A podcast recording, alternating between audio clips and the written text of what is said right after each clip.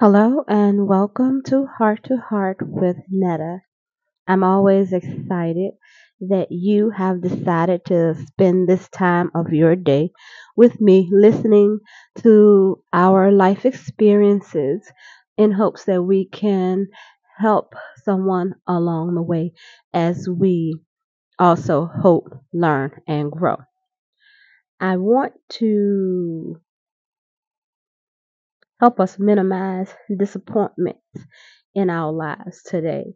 Uh, we can't always determine how things are going to go. So, as we know, there are things in life that we have absolutely no control over. But the things that we do and can control, then those are the things that we try to get a grip on. So, what I've learned and what I've heard from others is this right here. And this, I'm going to try to be um, quick with this. We, what we expect others to do may be beyond what they can actually do. If you're expecting a person to be good and they have no good in them, then we are ex- actually expecting too much. If we are expecting a person to know something that they haven't actually been taught, then we're expecting too much. So this is what the conclusion that I have come to is my expectations and what I hope and what I desire, I place them all on God. And I tell him what I want. People do help us. He send people to help us.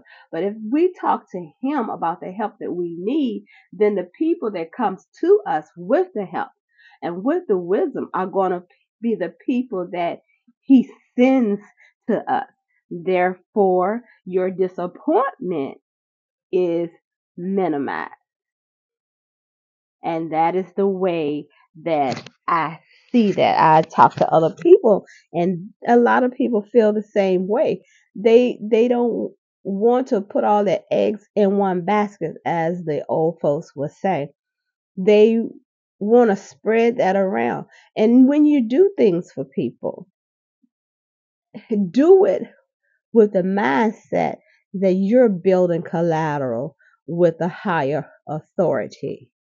So when they don't tell you thank you and show you appreciation, you're still going to have everything that you need because it's not coming from that human source. It's going to be coming from a higher authority.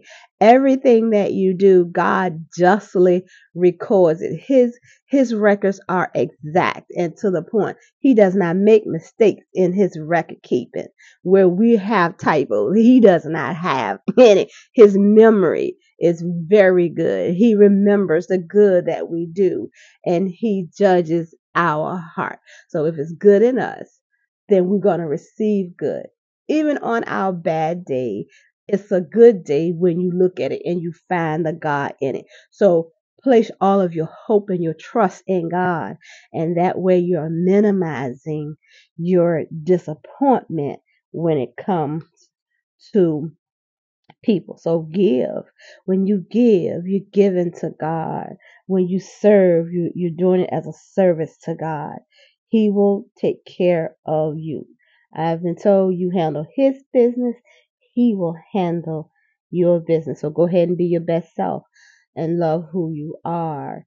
And just don't put all of your eggs in one basket. That's just a little tidbit that I have learned and I like to share.